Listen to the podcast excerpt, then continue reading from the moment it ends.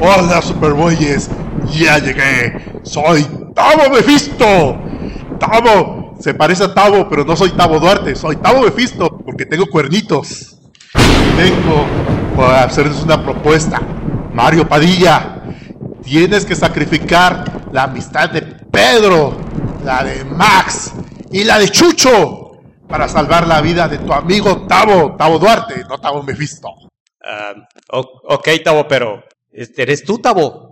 Literalmente traes una diadema de cuernos, Tavo. No, soy Tavo Mephisto. Salí del Averno, por eso tengo cuernos. ¿Les parece estúpida esta situación? Este es el episodio 280, Spider-Man Blue y Spider-Man One More Day.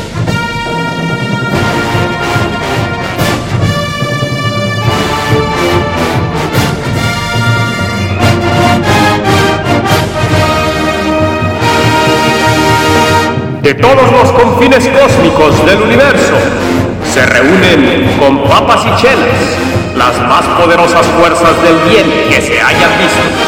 Pedro Ajaz, Tavo Duarte, Chucho y Mario Padilla. Todos dedicados a luchar por la paz y la justicia de la humanidad y hablar un rato de cómics también.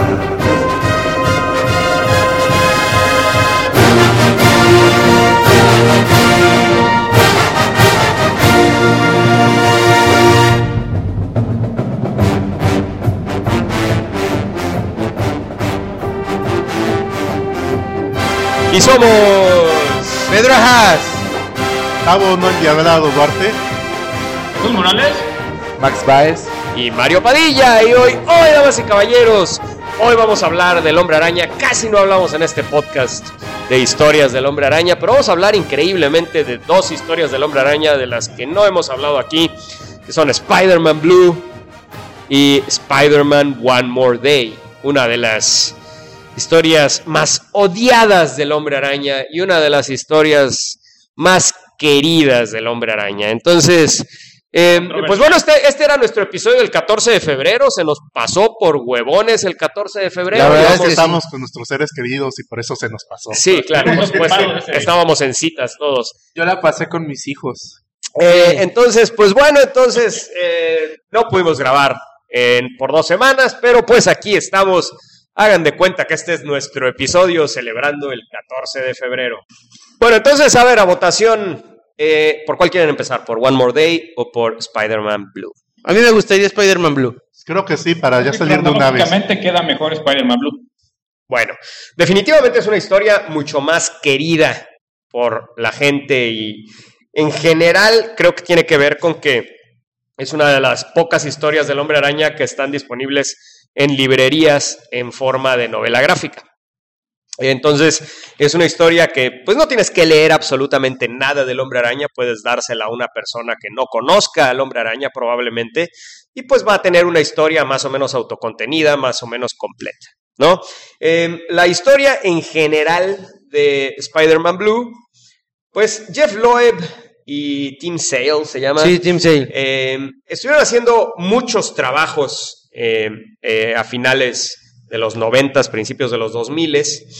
Tuvieron un éxito arrollador con eh, Batman The Long Halloween, una de las novelas gráficas más, pues más laureadas de Batman, que si yo les soy totalmente sincero, solo leí una vez, tengo el trade ahí, tengo la secuela también, y la verdad es que solo lo leí una vez, nunca fue, siempre me apasionó el dibujo, me encanta el dibujo, pero, y es uno de los cómics que más me gusta tener en físico, pero la verdad es que Long Halloween no es para nada una de mis historias favoritas de Batman. Fíjate que es curioso porque a mí tampoco me impresionó.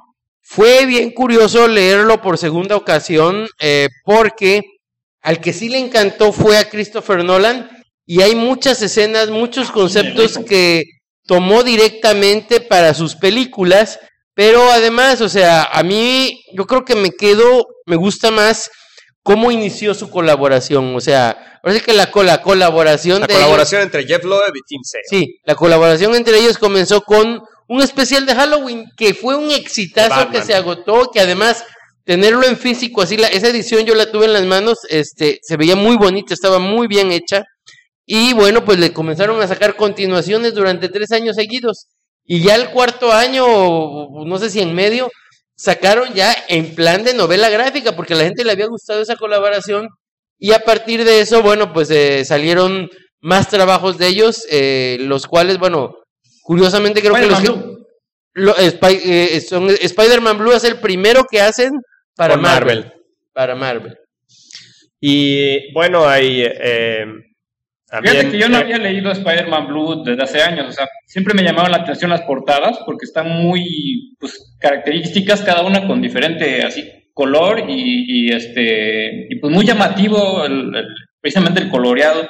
Cada una te maneja un este pues como un estado de ánimo así azul, luego tienes el rosado y cada uno va como hacia cierto personaje que va introduciendo este y lo más interesante aquí es la relación que te pone de Peter Parker con, o sea, aquí prácticamente lo más interesante me pareció a mí fue la vida de Peter Parker dentro de esta aventura, porque es como una remembranza, regreso a, a la época en cuando precisamente está recordando a Gwen y está describiendo cómo era la relación entre ellos y con el grupo de amigos que tenían desde pues, la prepa o desde antes, yo creo que él nunca había sido una parte importante y aquí se ve como pues van tomando, este, se va volviendo y este parte de ellos y lo van recibiendo y pues los va ayudando.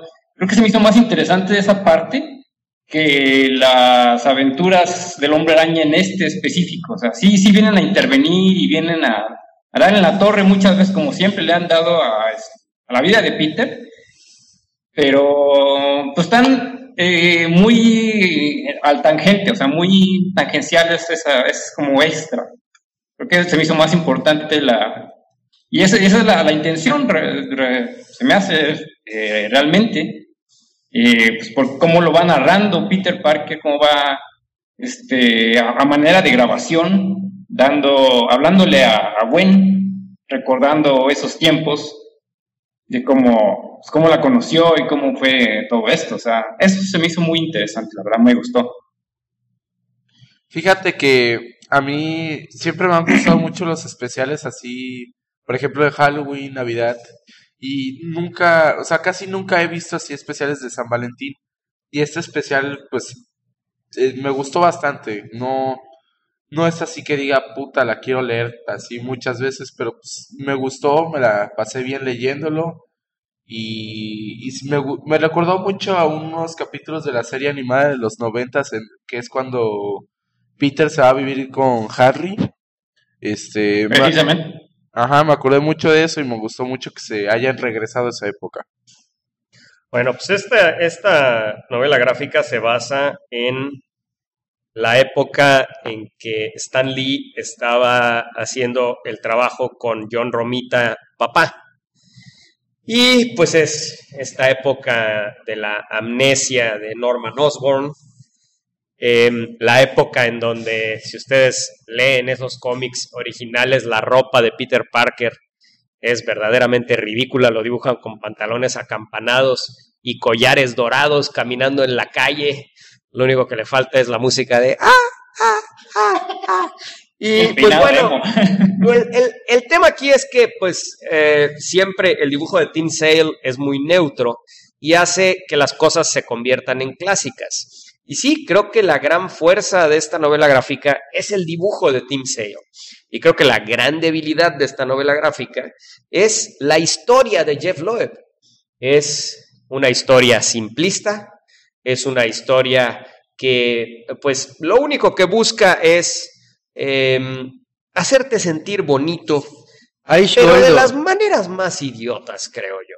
Ay, pues yo sí sentí bonito. Claro. Yo lo sé, güey. Em, sí, creo que, que definitivamente esta idea de que dos mujeres guapísimas, impresionantes, estén atrás de este güey, pues es básicamente el sueño de cualquier pendejo.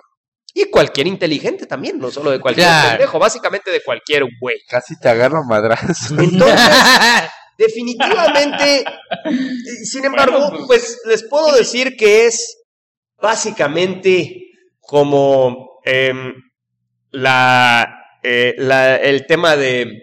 Tenemos por un lado a Santa Claus, por otro lado al Conejo de Pascua, por otro lado a Santa Claus y por otro lado a una lesbiana preciosa.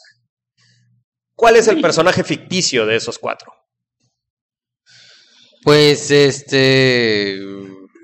Todos, básicamente, mi querido Pedro. Claro, es un tema, es un chiste muy sexista, pero la verdad es Muy que es así, cabrón. O sea, para que un güey, un güey, lo estén persiguiendo dos viejas de ese calibre, güey, dos chavas de ese Claro. calibre, güey.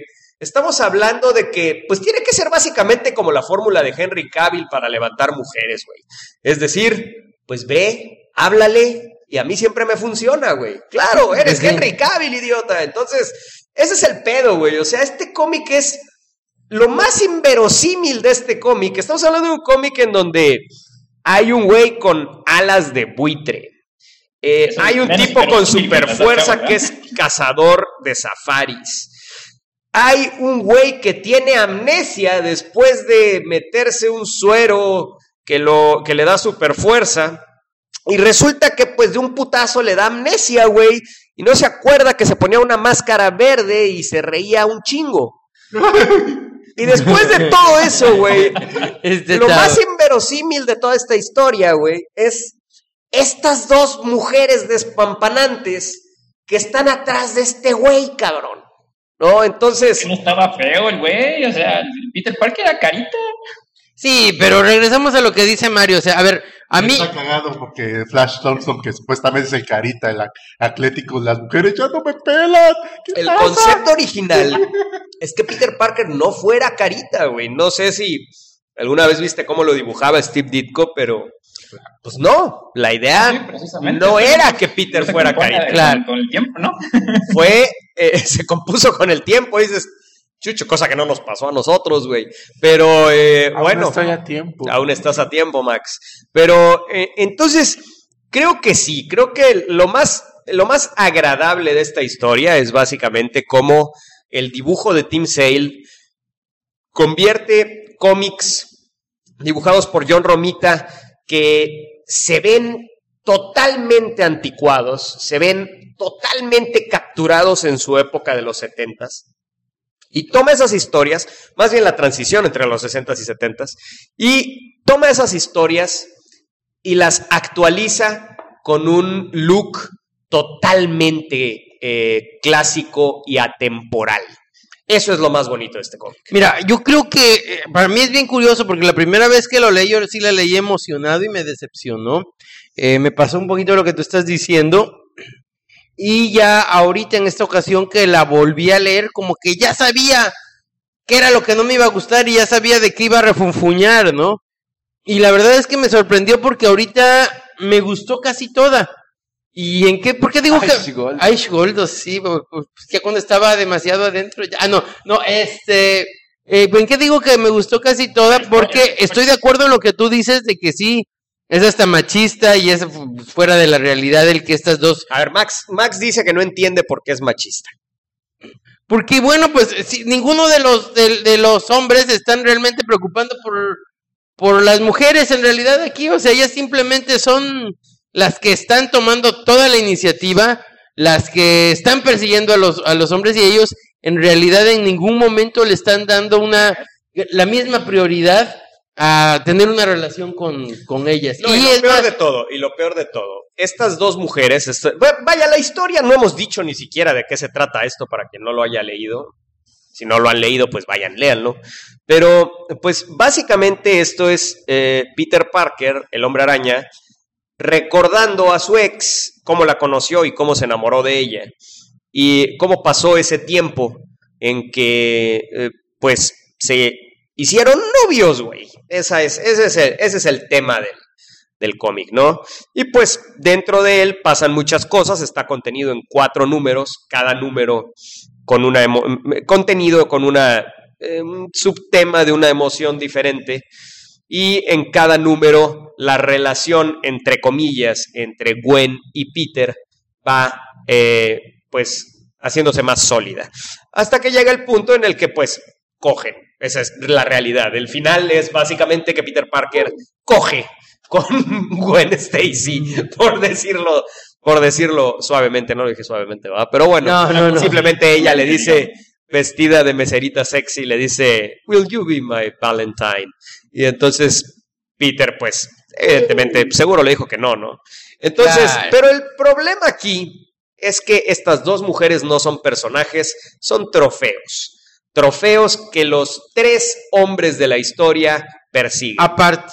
Y eso simplemente es polvoreado por muy forzadas peleas, eh, conflictos entre el hombre araña y supervillanos. Conflictos tremendamente forzados que, que no vienen al caso, se sienten totalmente aislados de la historia principal, no tienen ca- prácticamente nada que ver, es como que básicamente Jeff Loeb dijo, tengo que tener, fuera de, de obviamente Norman Osborn, que pues es papá de, de, Harry. eh, de Harry, pero fuera de, de Norman Osborn, vaya, no tienen nada que ver los conflictos con... Oh, y una cosa que caí en cuenta, que yo no había caído en cuenta al leer eh, las reimpresiones de, de Romita y de Stan Lee, pero, güey, ¿en qué cabeza cabe de Stan Lee el sacar la versión negro de uno de sus supervillanos, el buitre, y ponerle Blackie? ¿Qué pedo, cabrón? Eso actualmente no, no funcionaría nunca, güey. No lo aceptaría nunca, güey. Pues, Que, que la versión negra de un personaje y aparte de que es el villano, le ponen Blackie, güey. Pero en ese tiempo. Y es el estereotipo del negro. güey. Claro, no, ahora. eh, Pero pero eso no es culpa de, de Jeff Loeb, es, una cosa, es culpa de. Stan Lee, definitivamente. Yo, este, fíjate que tú, o sea, de lo que dices, yo sí sentí todas las peleas, o sea, no solamente forzadas, sentí que, que el vato dijo, a ver, ya acabamos la novela, no mames, no hay putazos, Exactamente. tenemos que meter putazos. Así es, exactamente. Sí, es, es un Totalmente. romance de el- del más, de la, la más pura y clásica venia de lágrimas y risas, damas y caballeros, para quien ubique Casi, las casi. publicaciones mexicanas. Es totalmente dos géneros juntados a fuerzas, güey. El género de romance y el género de superhéroes juntos de la manera más forzada posible, como un bicolor, como agua y aceite, no se juntan nada más, Pues mira- simplemente están uno junto a otro, pero no se juntan como agua y A aceite. lo mejor a mí por lo cual me, me- me dio ese guiño fue porque yo al leerlo en esta ocasión me recordó mucho a estas este, historias que sí leía de niño y bueno pues se me hizo como que un guiño de nostalgia. Y creo que está y lo noté como decir ah bueno pues simplemente estamos eh, recontando estamos poniendo otra vez en un foco como tú dices más actual estas historias viejitas. Y y yo lo que noté es que eh, realzó muchos de sus virtudes, porque muchas de las virtudes que tenían los cómics, y siento que las agrandó, por ejemplo, estos diálogos divertidos de, de burlones que hacía el hombre araña con los villanos, me gustó cómo estuvieron elaborados, me gustó cómo estuvieron llevados, me encantó toda la, aunque sí eran madrazos y madrazos eh, a veces medio, for- bueno, la mayoría de las veces forzadas, em, me, encan- me encantaba cómo estaba narrado, o sea, cómo la página tenía un dinamismo, como por ejemplo, que con todo y lo que sí me gusta la época de Todd McFarlane, eh, de repente Todd McFarlane comenzaban a romper un cuarto y a romper y a romper y al hombre araña a darse de marometas, pero no te situaba dónde está aquí. Tú sabes en qué parte de la calle, en qué parte del cuarto más o menos está el hombre araña moviéndose, te lo puedes imaginar, ¿no? Casi como si fuera una película y lograr eso no es fácil. Entonces yo estaba encantado en esas secuencias por la manera en que estaban elaboradas, por la manera en que además estaban conjugadas con el color que, obvio, estaban conjugados de una ma- manera más, muchísimo más adecuada que en sus tiempos, porque además, sea, ya cuando se editó este cómic, había toda una paleta, había toda una difuminación del color que lo permite, ¿no? Este, y bueno, en la parte donde sí voy a estar en desacuerdo con ustedes, por lo menos en esta ley, igual ya lo leo más fríamente, y resulta que el pinche pelón me arruinó este, esas partes, así como me arruinó Batman año 2 cuando lo comentamos aquí. Este, eh, pero eh, la parte que sí me gustó fue esta cuestión cuando eh, el, eh, el hombre araña ya va con la fiesta de sus amigos y de repente resulta que le da una buena madriza el buitre, ¿no? Aquí me encantó primero porque efectivamente no siempre en una pelea le iba bien al hombre araña, eso me encantaba de él. Todos los superhéroes siempre, siempre, siempre se terminaban madreando al villano y Pero básicamente araña. en esta época, eh, la manera de escribir de Stan Lee era una, una, una por una, una por una. Es decir, siempre el villano vencía al hombre araña y después había una revancha en donde el hombre araña vencía al villano. Sí, cabrón, pero resulta que para ese tiempo yo tenía eh, como 6, 7 años. Bueno, yo cabrón. te digo por, los, O sea, por yo- las yo todo esto también lo leí en reimpresiones. Yo, yo no lo mames. sé, o sea, pero me refiero a que ese es, me recordó a cómo me, a- a- o sea, ver esta secuencia me recordó a cómo me sentía cuando era niño leyendo el, el pinche hombre araña y cómo, digo, como niño eh, recibí la misma fórmula un chingo de veces y de era tan pendejín que no dejaba de emocionarme, así son los niños, cabrón. Ahora, no, es- Ahora, está- pero- ¿estás de acuerdo en lo que te di? el- el- lo- todo lo que estás diciendo, pues va totalmente de acuerdo Ah, a sí. lo que decía yo, güey. La, la- el punto más débil de esta este cómic, pues es la historia de Jeff Loeb. De acuerdo. Y el punto más fuerte es el dibujo de Tim Claro, claro, claro. Ahora, y, pero te vuelvo a todo eso. Lo único que se me hace es que aquí apeló mucho a, más al sentimentalismo. O sea, Y a la nostalgia. propósito se me hace que era más bien este la narración, el, el recordar a Gwen.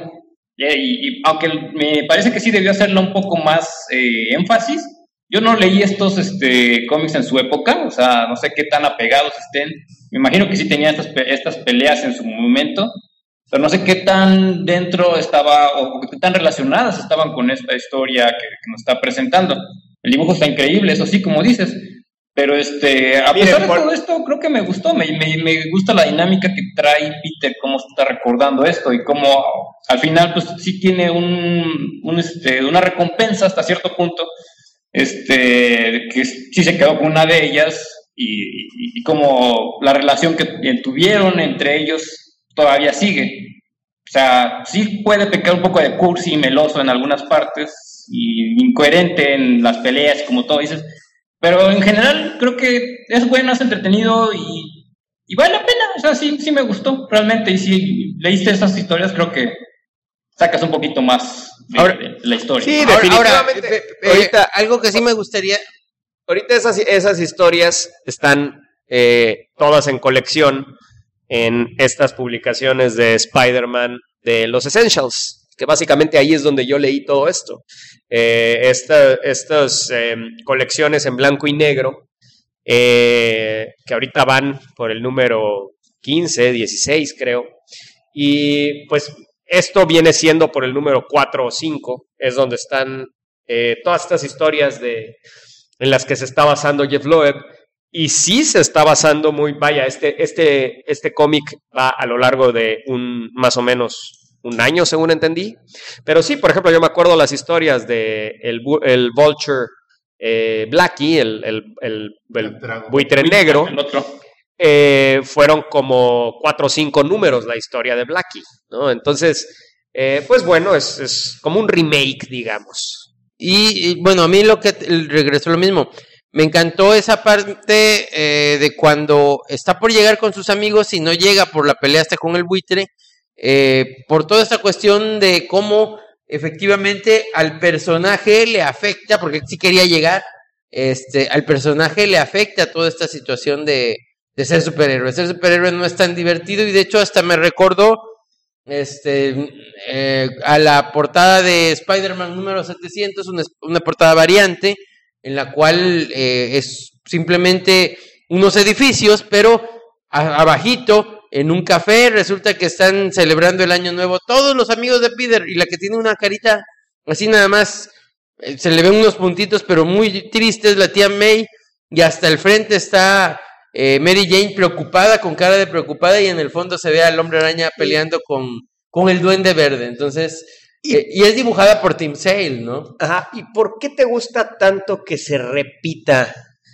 eh, la misma situación? Que sea tan redundante la misma situación. Que las mismas situaciones que, crea, que creaba Stin- Stan Lee para el hombre araña, de que sí, o sea, su vida de superhéroe se interpone con su vida personal, güey, de esa manera. Eh, ¿Por qué te gusta tanto que se repita y se repita y se repita esa misma situación? Pues mira- Porque yo lo veo y ya me... O sea, yo lo leo aquí y digo, o sea, es básicamente cualquier cómic del hombre araña, no tiene nada de diferente a ningún cómic. Mira, a mí creo que lo que fue lo que me gustó eso, o sea, me recordó la nostalgia y a diferencia, me está cayendo el 20 últimamente, eh, un poquito porque tú me lo has dicho, un poquito por o, otras cuestiones, he releído esos cómics eh, viejos del hombre araña, que los leí de niño y como que no me gustaban tanto, dije, ay cabrón, o sea, sí tienen cosas muy buenas y por ejemplo el, dibujo de Steve Ditko yo decía, ay esta porquería, y lo he releído y me ha gustado mucho, le he encontrado cosas que no le veía, pero sí también noto que para la época eh, la manera de escribir de Stan Lee, la manera de narrar, pues no era tan dinámica como aquí. Aquí la verdad, la, la, la manera de, por ejemplo, ahorita estaba viendo hasta la manera de empezar uno de los números donde se ve la mitad de, de la- el rostro de Harry a través de la puerta, abriendo la puerta y, y todo este tipo de darle importancia, darle un dinamismo hasta cuando están platicando. Eh, siento que hizo que esas historias viejitas que he leído, quisiera en el último año y medio de poquito a poquito, hicieron que se, hicieron que se sintieran un poquito frescas, ¿no? Entonces, a lo mejor me dio por el golpe de la nostalgia. No, No, y yo creo que también le estás dando mérito a la historia de cosas que realmente son mérito 100% del dibujo. tal vez. Creo que lo que Mucho todo, tiene que ver. todo lo que has mencionado hasta ahorita, o reimaginación de lo que fue la historia en ese momento, exacto. pero pues, no traída a- al tiempo moderno, sino más bien recontada con las herramientas modernas, ¿no? todo lo que te está, todo lo que te gustó, todo lo que estás mencionando que te gustó, son el dibujo, güey. Realmente, eh, y creo que lo hemos visto con otras historias de Jeff Loeb. Vaya, solo lean Ultimatum y me dicen qué tanto les gusta cómo escribe Jeff Loeb. No. Yo creo que, que esta es una historia totalmente genérica, hecha preciosa, con el dibujo de un dibujante talentosísimo, güey. Eh, A ver, y, que- y es lo mismo que pasa con tantas historias que de repente toca Alex Ross. Lean eh, Justice, por ejemplo, de la Liga de la Justicia, que es una historia muy larga eh, dibujada por Alex Ross. Y pues el- por el puro dibujo de Alex Ross vale la pena. De ahí en fuera es una historia pues convencional y, y, pues genérica, ¿no? Pero con el dibujo de Alex Ross se hace una cosa increíble, ¿no? Fíjate que, En ese sentido de que dices de que te parece una historia genérica, estoy totalmente de acuerdo. Me parece 100% copy-paste de cualquier historia del Hombre Araña, nada más que le añadieron el tema de pues del amor por el porque es un especial de San Valentín, Mm. pero pues sí, efectivamente es un- una historia totalmente de copy-paste. Y, a- y amor de novelita, güey, además. Este, amor Como de... me gusta. Sí, yo sé, o sea, amor, amor totalmente lo más simplificado posible, visto a Claro. través de la lupa rosada, más rosada del mundo. Oye, y, y ahorita eso que me dices del de el dibujante me está cayendo el 20, que sí, es muy probable porque em, estaba de vacaciones en el DF y en un ratito libre, este, pues porque me fui a un lugar oscuro que algunos llaman rock show, este, el excusado. a, a comprar unos cómics, eh, compré, encontré vara vara una... eh, Explica qué es el rock show para los que no saben. Yo le tuve que preguntar a Pedro qué pedo con el Bueno, pues el rock show es, es en México DF, un lugar donde se supone que hay, y sí hay grupos de rock y, y pagas por entrar a un cuarto donde hay una zona que hay, es un que hay, que hay- teatro, que hay- un tianguis a un lado, está ubicado cerca del Metro Hidalgo, te, paga- te cobra- te cobran una entrada ahí de un peso, algo así. Puedes encontrar mucha, muchos juguetes más que nada, este, viejos, vintage y cosas viejísimas ahí. Y de repente tienen algunos eventos en el teatro este pequeño. Ahorita creo que van a hacer algo de cosplays y, y a veces a veces van otros exponentes de cómics y parafernalia relacionada a pues bueno, yo me... Además hay unos cuartos oscuros atrás en donde si quieres te cogen. Oye, Bueno, Chicho, eso, eso solamente lo, lo, lo conoce Mario, quién sabe por qué. ¿y hay tiendas de cómics ahí? Te digo que Dice, hay "Tavo, es que yo me fui o sea, derechito a los cuartos de atrás". eh, revistas viejas, es un tianguis, güey. Sí, y bueno, pues yo ahí eh, lo que me gustó sobre todo fue encontrar este cómics en español, por ejemplo, este eh, ya quería regalar esa, ese, ese cómic y ahí lo, lo del Daredevil de Man Without Fear. Y bueno, pues lo encontré mucho más barato y em, pues sin na- con poco que hacer en la noche eh, se me ocurrió revisarlo y checar los extras. Y, Y ahí, los cuartos de atrás.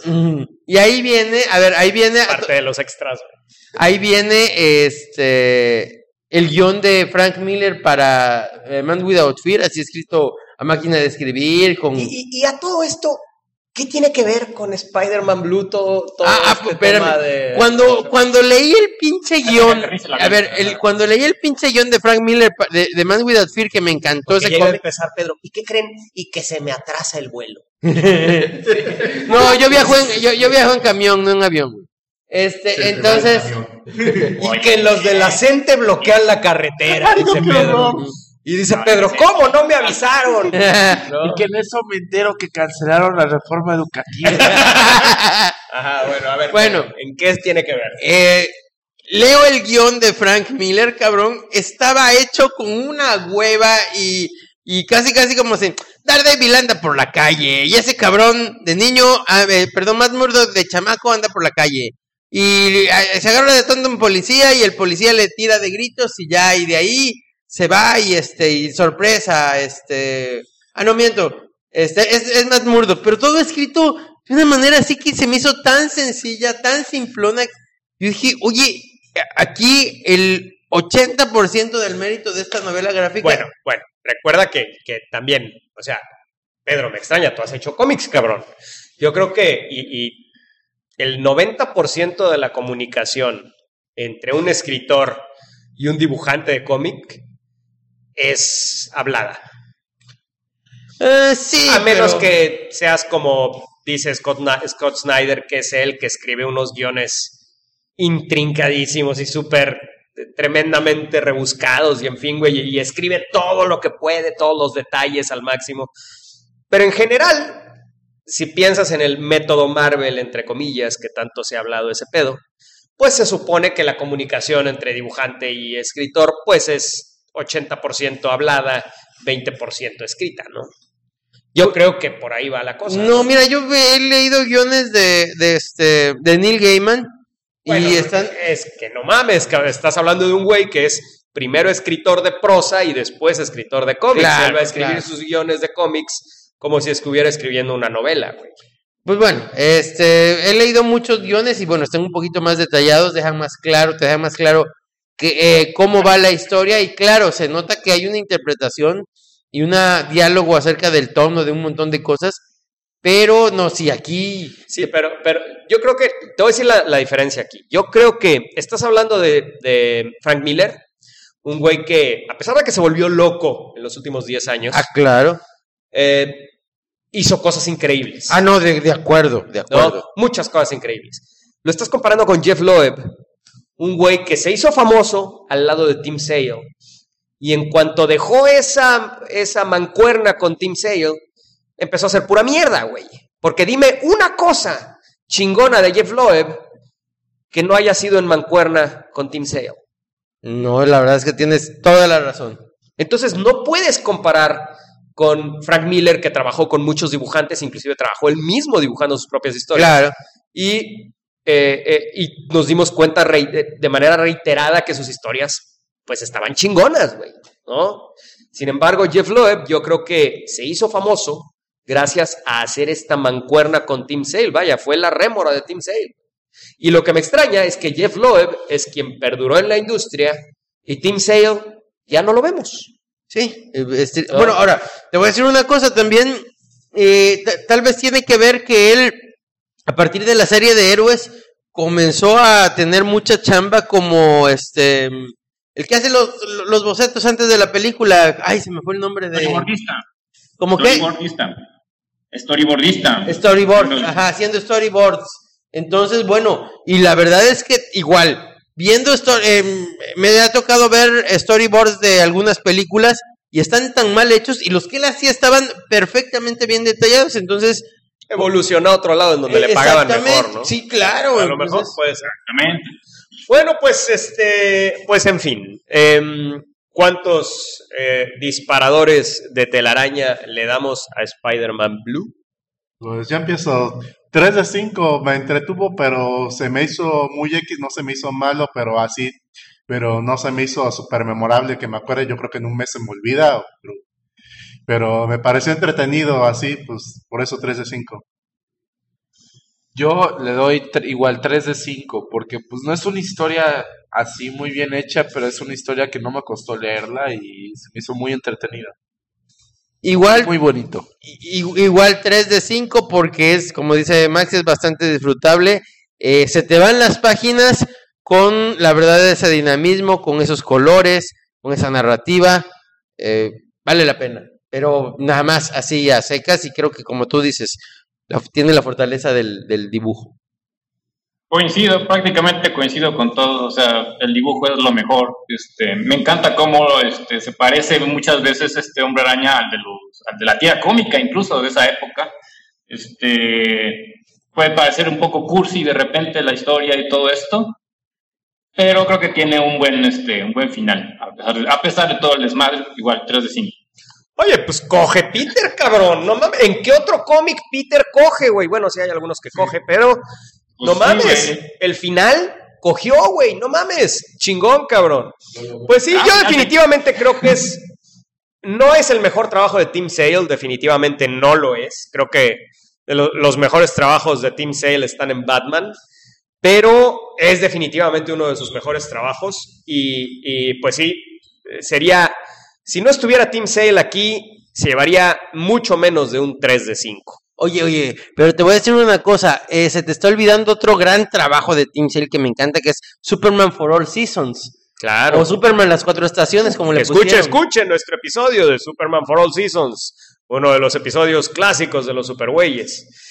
Y pues bueno, pues ahí lo tienen, damas y caballeros. Eso es Spider-Man Blue. Y pues creo que aún se pueden encontrar reimpresiones de Spider-Man Blue. Y si no, pues está digital en Comixology y también en su sitio de descargas espiroquetingueadas favorito. Y pues bueno, vamos a pasar a nuestra otra historia del hombre araña que vamos a comentar el día de hoy, que es Spider-Man One More Day, el, el- el odiado Spider-Man One More Day. Eh, la historia eh, que pues muchos a- aluden que es la peor historia del hombre araña de todos los tiempos. Una historia de J.M. Straczynski. Em, y pues bueno, hay mucho que hablar al respecto. Primero que nada me gustaría eh, decir que pues yo lo leí cuando eh, terminó, cuando salió y terminó, lo leí.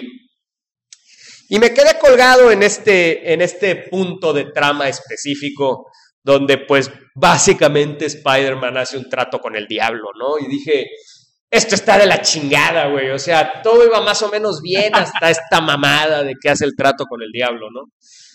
Y, y pues sí, hasta cierto punto sí. Sin embargo, ahorita para este episodio, pues me di a la tarea de releerlo. Y me di cuenta que estaba yo muy equivocado, damas y caballeros. La verdad es que fui muy injusto con este cómic. Eh, creo que eh, sí, en efecto, el final de la trama es terrible, es nefasto, sí. Pero básicamente todo en esta historia es nefasto, damas y caballeros. Todo lo que sucede desde el primer número, desde el primer cuadro, desde el primer diálogo, es pésimo. Es el peor trabajo de Straczynski que he leído en mi vida. Em, no sé si este güey estaba enojado y no quería hacer esta pinche mamada que le encargaron, o porque evidentemente es un cómic encargado, güey, o no sé qué pedo aquí, pero realmente, de verdad, es el peor trabajo de Pues Straczynski. que- A ver, a ver, ¿y qué me dices del peor trabajo de Joe Quesada también, cabrón? Fíjate que no tanto, el dibujo, no, no, no, no. Fíjate que hay varias, de hecho, la primera toma donde está la tía May en el hospital, en fin, salvo ciertas decisiones como que, que como que quiere hacer una, eh, como si fuera una cámara eh, medio, medio mal enfocada, no sé, pero, pero fíjate que hay, hay, hay varias varias partes que me parecen muy bien dibujadas. No, fíjate que de- del dibujo, el dibujo realmente no, no tengo quejas, la verdad. Bueno, yo, yo- Mira. yo quiero da- dar mi opinión también de eso. ahorita, ahorita tú, tú dices del dibujo. Realmente es que el tema aquí es que el, el tema no es el, el- el dibujo. Yo creo que el dibujo está, Bien. pues bien, no es el mejor, no es el Joe Quesada de Guardian Devil, que un super güey aquí no me ha regresado y dijo que lo iba a leer y se quejaba de que otras personas les prestan cómics y no se los regresan. Em, no voy a decir nombres, pero empieza con M y termina con Axe. Eh, Y- pues y- y además- preferiría que me lo regresara junto con mi trade de Crisis en Tierras Infinitas. se lo Y, y- y agradecería además el, final de su nombre va con el desodorante que usa. Ajá, termina con Emiliano también. Ajá, y pues bueno, entonces... Axe em, desodorante. Sí, la verdad es que e- ese Joe Quesada se nota. El Joe Quesada de Guardian Devil en Daredevil, se nota que, que ahí le echó ganas y lo dibujó con mucho ahínco, mucho detalle, en fin, todo el tiempo dibujar bien. Aquí, la verdad, el dibujo está simplemente cumplidor, porque se ve que lo hicieron a prisas. A mí de plano Creo el que- dibujo no me No gustó. sé si en esta temporada es cuando él estaba como editor de Marvel. Sí, él ya estaba de editor en jefe de Marvel y, y no sé por qué puta madre se puso a, a dibujar ahí. Precisamente porque este, este cómic es producto de las circunstancias de ese tiempo, de esa época, que es cuando Civil War y, y muchos este, eventos y cosas que le dieron al hombre araña, que vienen a desembocar en esto. O sea, precisamente por eso es la, toda la controversia que, ten- que se generó alrededor de esto. O sea, ya Quesada estaba muy en contra realmente de tener a Peter este, casado. ¿Por qué O sea, no? esa fue una de las cosas que más sonaban. Y por, por cómo se había movido este Civil War, parece que el hecho de revelar la identidad de Peter Parker hasta este momento, pues este, también los arrinconó a, pues, a las historias y a complicarse las cosas. Entonces, esto fue hasta cierto punto, pues una manera de hacer un reboot. Y eso fue lo más controversial. Mira, yo lo Yo, que... pues, no lo estaba leyendo mucho, pero, o sea, no en esa época, pero después leí otras y este nunca me habían dado ganas de leerlo realmente. Hasta, y no lo había leído hasta, hasta esta época y pues bueno, cambió un poco mi, mi punto de vista, pero pues ahorita, ahorita damos más. ¿Cambió para bien o para mal? a fondo de eso. Mira, ¿Cambió para bien o para mal, Chucho? Pues digamos que lo entendí, digamos que lo entendí. No sigue sin, eh, sin agradarme tanto la- la- el tipo de historia que escribieron, o sea, cómo resolvieron estas cosas, pero entiendo, o sea, entiendo y lo hicieron bien. Hasta, mis, hasta cierto punto de vista me pareció interesante y creo que lo resolvieron lo mejor que pudieron. ¡Ah, no mames! Pero- ok, pero, bueno. pero no me parecía una decisión. Ya, ya, ya te eh, metiste al hoyo, ya no te bueno. salgas, Chucho. Ya, ya ni modo, ya Bueno, no hay manera de salirte. A ver, ¿qué pedo, rapidito? Mucha gente dice, por eso no lo digo yo, que no existen malas ideas. Pero aquí yo creo que hicieron una mala idea sobre otra mala idea. O sea, si haces una mala idea, no sigues andando ese carrito, ese tren descarrilado de malas ideas de Peter Parker revelar su... Como, bueno, ya estoy entrando en spoilers en el cómic, de que todo lo que empieza el cómic es desencadenado porque Peter Parker se desenmascaró frente a todos en el Civil War, donde todos los fans dijeron con cara de ¿what? ¿Por qué diablo se va a quitar la máscara a Peter Parker? Sí, Si no cualquier mames. niño de 5 años se va a dar cuenta que Es todos... como se- esa vez que estábamos en el bar de karaoke y te subiste y te bajaste los pantalones en el escenario, güey. Todos dijimos, ¿qué pedo con Tavo, güey? ¿Por qué hace eso, güey? Y no se había bajado los pantalones, simplemente el pantalón le quedaba flojo y se le bajaron los pantalones en el Mario, escenario, güey. ya no íbamos a hablar de eso, pero aquí nadie nos escucha, ¿verdad? No, no hablemos de ese Aquí nadie nos ya no oye, habrá nadie sabe manera de de eso. borrar a esa, esa imagen y ese evento. O sea, no podría, ya no podrás borrar ese evento. de Ahí estaba Chucho. De hecho, estaba cagado porque A estaba lo cantando esa de. No podrás olvidar. Era Bueno. cagado. Pero bueno, entonces, eh, como les decía yo, antes pensaba que lo que estaba mal con esta historia era ese punto de trama en específico. Y ahorita que lo releí me di cuenta que todo, todo, todo está mal. Desde la primera frase del cómic está mal. Me gusta. ¿Alguien tiene una copia de esta pendejada? No, la verdad es que no. Por aquí, a ver. Mi querido. Tavo, estoy seguro que ahorita vas a sacar una copia. Max, ¿qué ibas Yo, a decir al respecto? Este, el dibujo, güey, yo no sé qué pedo con los ojos, se ven de la verga, güey. Este, Hay una parte en donde hacen un close-up a la cara de Peter, sí es cierto, güey, se le ve el ojo para arriba, así como... que- sí, güey, o sea, ¿Qué pedo con todo su cara, güey? culero los ojos. Este, es cerca del dibujo y hay, o sea, el número del Doctor Strange se me hizo totalmente innecesario, güey. Bueno, Yo hubiera ver, podido seguir leyendo la pinche historia sin haber leído ese puto número. Este... Ah, es les- que ese les- tiene les- consecuencias en el siguiente trade, que es este One Moment in Time. Les voy a, les voy a leer el- la primera frase del, del cómic, simplemente para que se den cuenta a qué grado llega este pedo.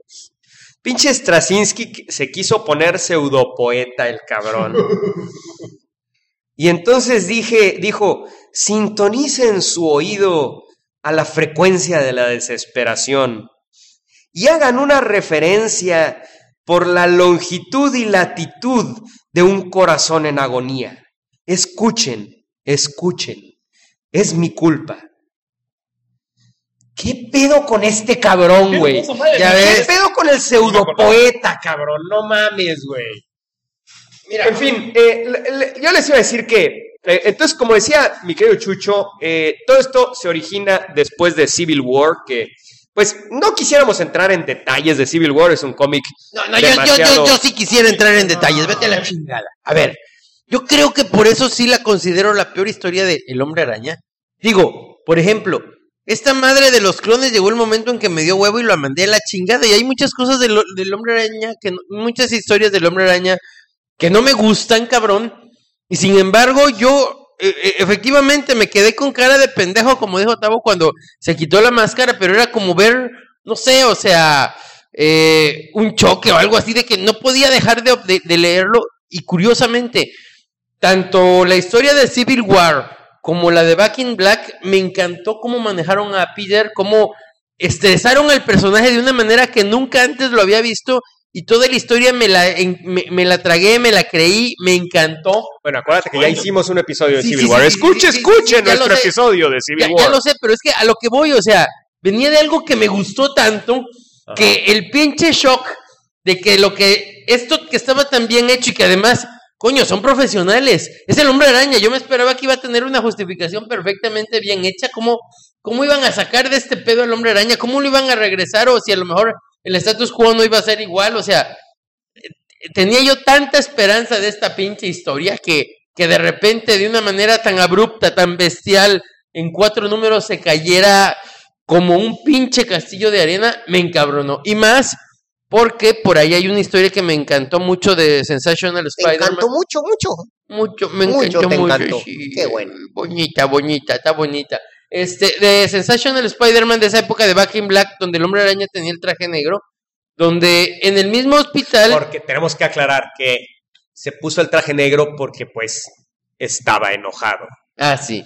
Entonces, pues, Sí, es, es- si es- estaba enojado, pues, se pone el traje negro. Yo también me pongo mi playera Ay, negra cabrón, cuando estoy A enojado. huevo, güey. Ahorita estoy enojado, A traigo huevo, mi playera güey. Eh, negra. eh, Ustedes vieron a Tavo ahorita con sus pestañas negras y sus uñas negras y la chica, porque aquí está nuestro, nuestro querido Tavo que agarró la onda Darks. Ahora Tavo es Darks. Darketo, Es Darks. soy gótico. A huevo es gótico. ¿Quieres Darks. dar? Soy Darks. Bueno, pues sí. Eh, Sí, la única parte que no me gustó de todo eso es justamente es cuando toma la decisión ahí me lo voy a Soy poner el- Darks. Ahora soy Darks. Exacto. Pero, este, en ese número eh, de Sensational Spider-Man, escrito por justamente Roberto Aguirre Sacasa, el que hizo esto de la historia esta de mm, Afterlife with Archie. Escuchen, escuchen nuestro podcast especial de Afterlife with Archie.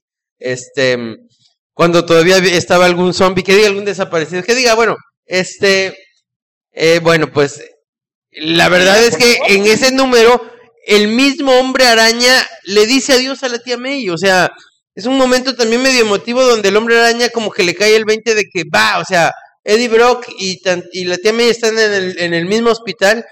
Como que eh, él comienza a aceptar que, que va a perder a esa persona que ama, ¿no? Y después de leer ese número y llegar con esta pinche historia tan cursi que, que además, eh, eso creo que es lo que más me afecta, o sea, yo la estaba leyendo interesadísimo y me generó un pinche shock, o sea, como que diciendo, se la perdono, va a estar bien el final, se la perdono, va, eh, eh, eh, los, los ojos de, de, este, de Joe Quesada no son tan buenos, pero mira qué bien está narrando, mira que, o sea, tenía algo que me mantuvo leyendo y que me hizo que la terminara odiando. El resto de las pinches historias del hombre araña simplemente las he podido cerrar a la mitad, olvidar y a la chingada. Bueno, para mí el problema con esta historia no es, no es tan limitado como el tuyo, me quedo, Pedro. No es así como que me cagó esta historia y a la chingada. No. Espérate, Mi problema con esta historia es que me echó a perder el hombre araña para siempre. Es, y no estoy hablando de pendejadas de que, ay, que hizo el pacto con el diablo. que no, sé qué". no, no, no. Ahorita les voy a explicar por qué esta historia básicamente destrozó el concepto del hombre araña para mí, para siempre. Porque bueno, el tema de eh, despedirse de la tía May ha sucedido muchas veces, güey. Eh, Claro. Amazing Spider-Man 400, güey. Sí, sí, sí. Eh, vaya, ha sucedido muchas veces, güey. Eso no, ese no es el punto, cabrón. Eh, me gustaría, bueno, básicamente aquí es Peter. todo esto, como decía, como decía Chucho, como decía Pedro, eh, estamos en un momento en donde Peter no tiene identidad secreta. Todo el mundo sabe que Peter es Peter. A raíz de eso, esto fue convencido por Tony Stark, donde Tony Stark le dijo: Yo te puedo proteger. Yo te puedo proteger a ti y a tu familia eh, de las repercusiones de que te desenmascares, hazlo. Y gracias a eso lo hizo. Y em, eh, pues bueno, por ideologías y pues razones, Peter se escapa con la tía May y con la tía con, y con Mary Jane de la Torre de los Vengadores, donde estaban viviendo. Y eh, un tirador eh, le dispara a la tía May de lejos. Eh, No, y pues este, este es el pedo, güey. ¿Mandé, Chucho? Es que es un punto importante ahí. Él, el, el- el tirador le iba, a- iba a matar al hombre araña. O sea, iba, estaba apuntando ahí. Porque eso, eso es, ese es el meollo del asunto. O sea, Peter se siente muy culpable en este asunto porque este, él salvó a Mary Jane. O sea, el, el sentido arácnido le, le, le, le, dice, ay, me están disparando. Y pues no tuvo tiempo de, de salvar a las dos que estaban ahí. Y por, y por quitarse él, la, eh, su tía May recibe el balazo. Ese es el meollo del asunto. Eso es el único punto que para mí se me hace rescatable, que es- no es una manera de, muy buena de que la tía May se vaya por, este, por una acción que él no logró hacer. Entonces la culpa le vuelve a remover, como siempre le ha dado al hombre araña. No es Bueno. como que se vaya, o sea, como que se muera de viejita ya la tía May, que también pasa entonces, ya tenía mucho tiempo. Aquí, aquí tiene ese detalle nada más. O sea, no, no salva toda la historia, pero eso se me hace algo importante. Bueno, y entonces, eh, pues como decíamos, Peter se puso Darks y pues ahorita se acaba de quitar su traje Darks.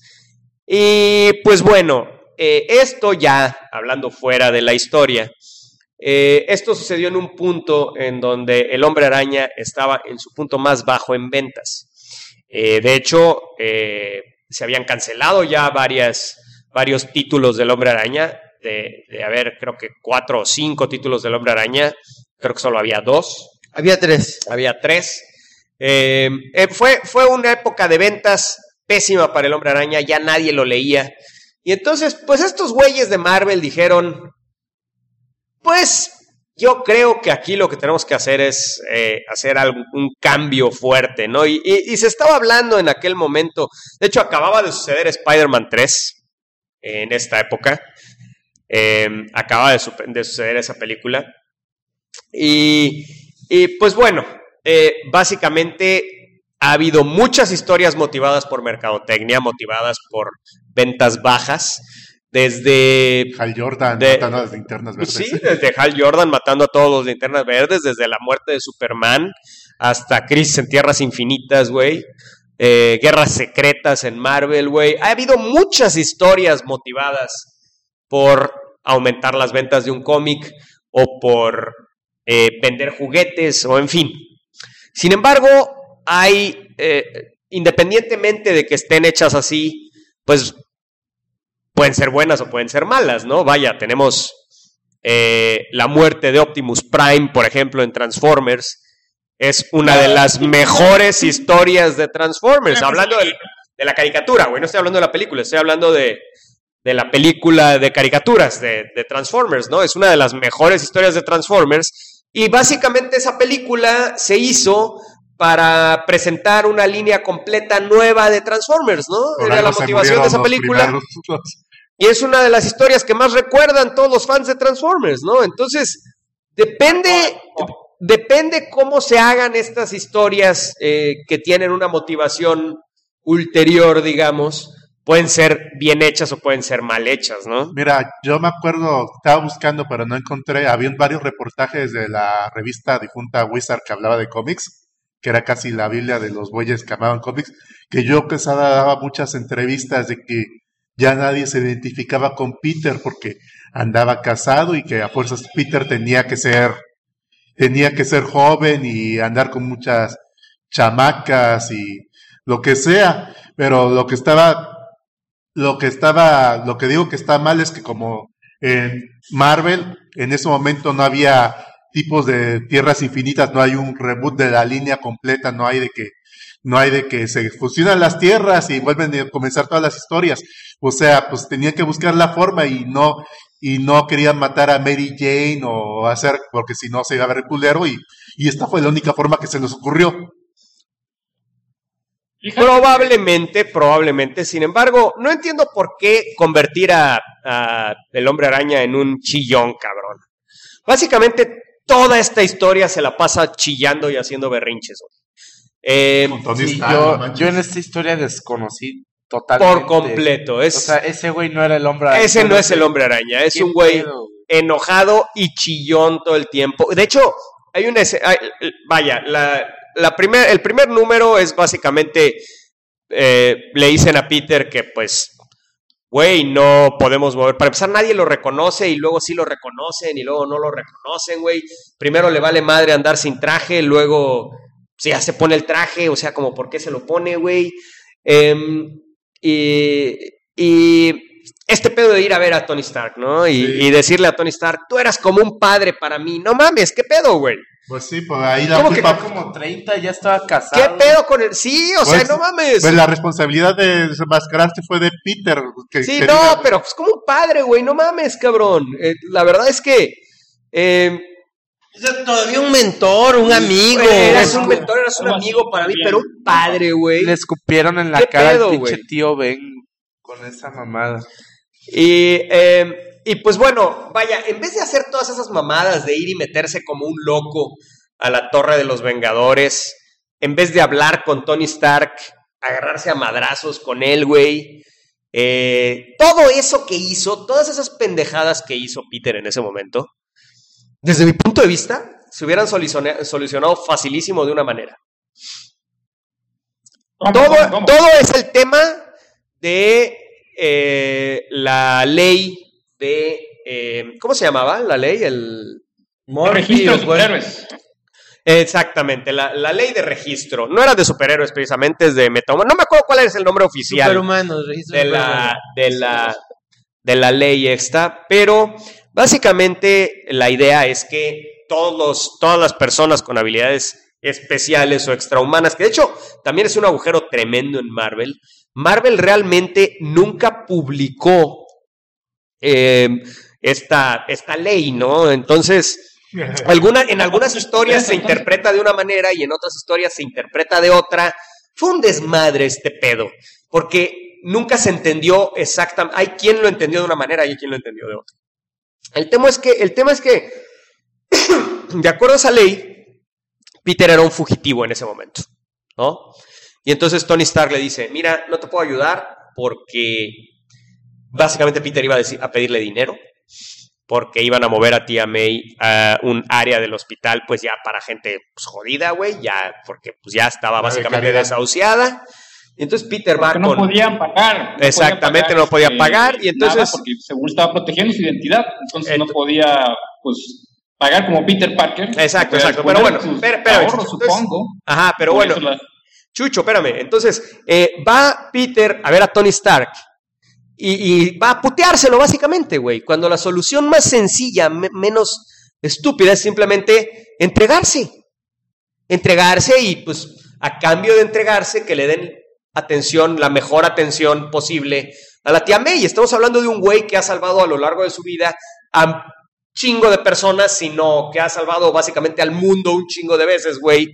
Yo creo que podría negociar ese pedo de que pues le den la mejor atención a su tía, ¿no? Eh, a raíz de que se entregó, ¿no? Precisamente. Pero pues, bueno. si no lo ha- si lo hiciera, pues es asumir la responsabilidad de sus actos, ¿no? ¿Cuál es su excusa para no hacer eso? ¿Cuál es la excusa de Peter para no entregarse, ¿no? A pesar de siempre estar hablando de responsabilidad y de culpa y de y en fin, Peter es tremendamente irresponsable, cabrón. Resuelve todos, todos sus pedos como si tuviera 16 años, güey. Y ese es el centro de esta pinche historia, güey. Mantener a Peter, al hombre araña, nunca asumiendo una vida adulta, con responsabilidades, con relaciones adultas. Eh, Quieren mantener a Peter sin crecer, güey. Y ese es el gran pedo del hombre araña, güey. Que a pesar de tanta palabrería de responsabilidad, nunca asume responsabilidad por sus acciones, güey. ¿No? Y este tema con Mephisto simplemente es un síntoma de un problema generalizado en el personaje, en todos los cómics del personaje. Es un personaje que se niega a ser adulto. En todos sentidos, se niega a tener responsabilidades de adulto, se niega a tener una vida de adulto, güey. Entonces, y, y- o no sé si él se niega o sus escritores no lo dejan, no lo sé, güey, pero, eh, o, es, o somos nosotros mismos los, los lectores los que no lo dejamos, güey, pero Peter siempre responde a sus pedos como si tuviera 16 años, no como si fuera un Va, adulto. va más allá de, de- de nada más los escritores, va incluso a niveles de editorial y todo este asunto Sí. por la popularidad del personaje. O sea, precisamente lo vemos ahorita, este, le han dado otra vez un reboot después de tener un poco de spoilers del estado actual del hombre araña. Otra vez está en un sillón, otra vez está regando con Mary Jane porque sabían todo este rollo. Y este, y la compañía esta que tenía su, su, su super empresa, pues no tiene nada otra vez, o sea, es un regresar al status quo, este que estás diciendo precisamente, de, de que, ah, Peter es el aventurero, que no hace nada, que no tiene responsabilidades, o sea, lo suben y lo bajan otra vez, es regresarlo para retomar y, re- y renovar la- a los fans, un poco de todo eso. Sí, eso- entonces es un personaje que, se- que básicamente no puede llegar a ser adulto. Y, probablemente yo les voy a sonar, les estoy sonando ahorita como un pinche viejo de hueva, güey, al decir esto, cabrón. Pero la verdad es que yo creo que estos güeyes piensan, ¿cómo vamos a infectar este escapismo? Eh, Porque es un escapismo, güey, el de, de un personaje que se columpia entre los, los edificios, güey. ¿Cómo lo vamos a, a- a infectar con, con un matrimonio y otros pedos que básicamente el 60-70% de los que leemos al hombre araña enfrentamos todos los días, güey? Nunca vamos a hacer eso. ¿Cómo vamos a hacer eso, no? Pues hay un Y momento. lo peor es que se supone que Peter Parker, el hombre araña, es el héroe de Marvel, el héroe de Marvel que está más conectado con la vida de una persona normal, güey. Sin embargo, no le permiten evolucionar, güey. Los lectores, to- ya muchísimos hemos cambiado. Max, por ejemplo, está empezando a leer al hombre araña, pero Max está cambiando, güey. No es el mismo que, él, le- que, que él- cuando él empezó a leer el hombre araña que ahorita, güey. ¿No? Entonces, eh, todos hemos cambiado, todos hemos vivido cosas. Peter permanece igual, ¿no?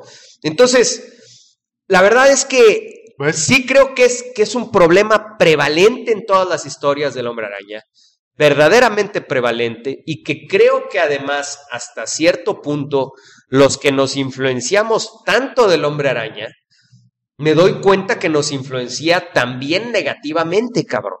Porque entonces nosotros mismos, al querer ser como el hombre araña, nos permitimos o nos negamos a evolucionar como el hombre araña. Y yo lo he identificado en las vidas, parte mía y de más de una persona, güey. Somos todos, lo que puedo identificar claramente es que la mayoría que somos fans del hombre araña, somos güeyes que nos negamos al cambio, le tenemos miedo a los cambios, le tenemos miedo a dar pasos, güey. Y eso es algo prevalente, güey, en todas las personas que yo identifico y que se identifican ellos mismos como fans del hombre araña. Y aquí tenemos cinco cabrones que somos así. Y todos nos llamamos fans del hombre araña, güey. Oye, Y todos somos así. Entonces, Quiera que no, quiera que no, es un, mo- es un modelo a seguir, o sea, por la forma como se comporta, de, como dices, de la responsabilidad y de actos heroicos y cómo se sacrifica para hacer cosas, es un modelo a seguir, eh, ha marcado, como dices, realmente la vida de todos nosotros. Este, y esta, esta cosa que hacen, sí, sí, en ese momento sí me, afectó, sí me afectó. Yo dejé de leer El Hombre Araña por mucho tiempo precisamente por cosas como estas. Este, y no me gusta, no me gustó eso precisamente, que regresaran a, a otra, a lo que ya tenían antes. O sea, en lugar de seguir hacia adelante una historia, te regresas a lo que nos funcionó hace tiempo y con aspectos de mercadotecnia para recabar nuevos, nuevos fans también, porque esto es lo que nos funcionó. En lugar de evolucionar al personaje, en lugar de darle más vida, en, lugar de llevarlo a otros niveles y a otras cosas, con nuevos retos en la vida, con nuevas, este, familia incluso. O sea, por eso ahorita otro este, aspecto que sí me ha gustado es que con las nuevas ahorita historias que han estado metiendo, eh, tra- tratando de pasarle la, la- la antorcha a las nuevas generaciones, más bien con otros nuevos personajes. O sea, hay un cómic que estuvieron sacando del Hombre Araña que se llama Renew Your Vote, tus, renueva Ah, tus ya, votos, ya, ya sé cuál es. donde es la familia arácnida precisamente de Peter casado con Mary Jane y con su hija. O sea, la hija que desapareció, también esa es otra historia que puta, tiene que ver con todo este aspecto que están diciendo. Y se ha vuelto interesante, tanto que la- en los eventos últimos que ha habido de Spider, Armagedón este, de Spiders, pues hay mucho más este, gente nueva que va entrando, nuevos este, arácnidos. Creo que ha sido la manera de, de retomar esto, dándole un poco más de crecimiento al personaje. O sea, ya también hay que dejarlo ir y, traer nueva sangre Bueno, e- es que ese, ese es el tema, Chucho. Creo que ahí está totalmente el pensamiento errado, güey.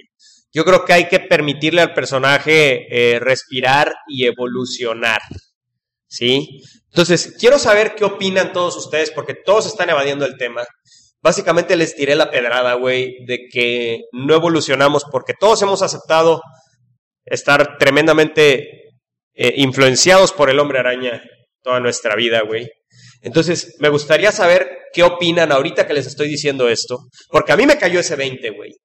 Que yo tan he sido eh, eh, eh, influenciado por las historias del hombre araña positivamente, pero me cayó el 20 que también me han influenciado negativamente porque han provocado que yo no evolucione en mi vida y no, y le tenga miedo a los cambios.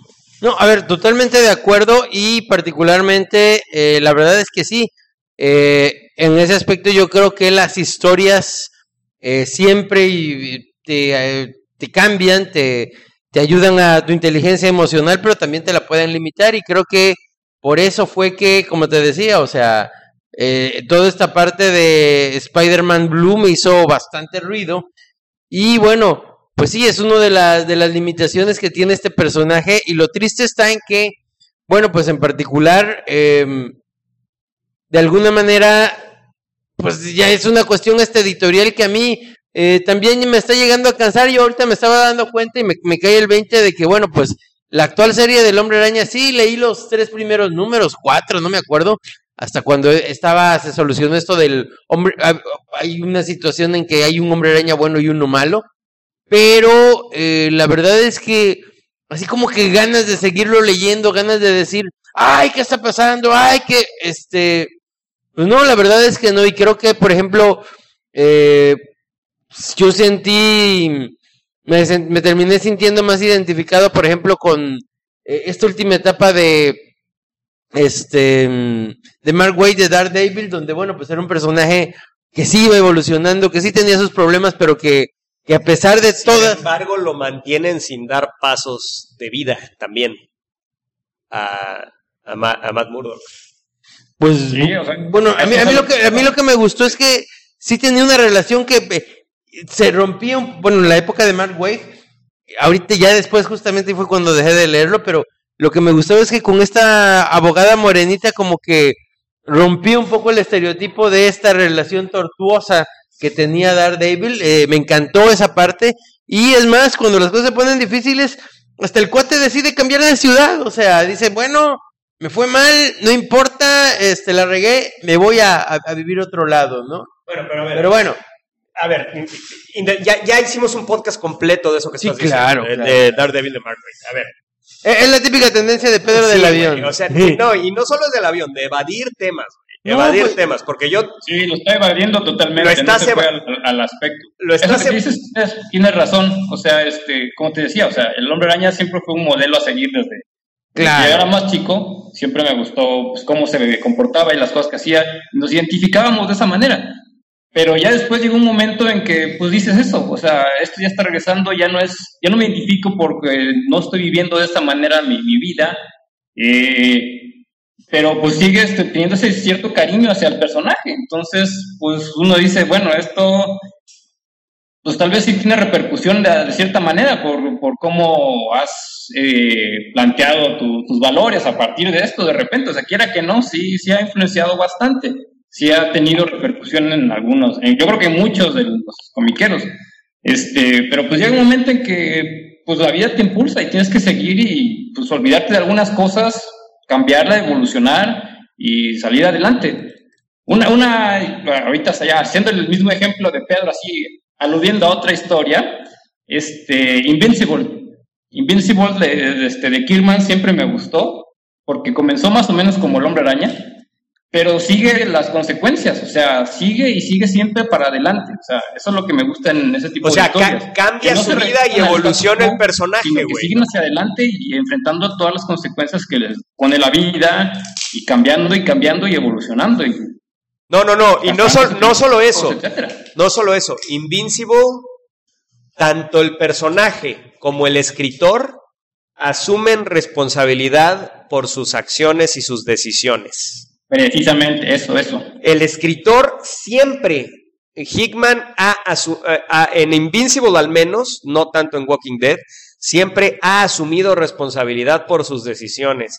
Si hay una invasión viltrumita en la Tierra, él muestra las consecuencias de esa invasión viltrumita en la Tierra y, y esa invasión sucedió y sucedió y todas las consecuencias que pudo haber tenido, él las muestra. Entonces, y, y tanto en, la, en el mundo de Invincible como en el mismo Invincible, ¿no? Entonces, eso es lo que no vemos en el hombre araña, ¿sí? Eso es lo que nunca vemos en el hombre araña y eso provoca que gente como nosotros, eh, probablemente, porque esta- estamos hablando, a ver, estamos hablando ya neta, que es el tema que, que eh, siento que Pedro está evitando y que, y que yo quiero abordar de lleno es Y que Tavo le pasa por y encima que todavía. Tavo también le pasa por encima de la cabeza todavía la gorra. Max está en el celular, creo que lo- ya lo aburrimos, pero básicamente es que no, no, eh, yo apenas estoy haciendo cambios en mi vida y tengo 42 años.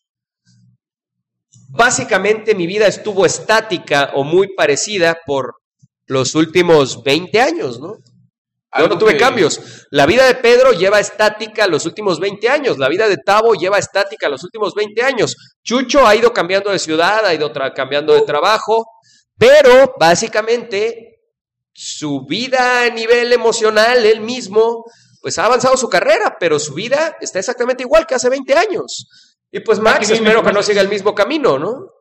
Ojalá. Este, algo que iba a decir es que, hablando de la película de Spider-Man y de Spider-Verse, es algo que de cierta forma, este, no diría reinventó el personaje, pero sí mejoró, que es como, pues precisamente, pues lo maneja como el salto de fe de cómo maneja Spider-Man. De hecho, lo dicen, de que estaba estancado, y hablan mucho de ese tema.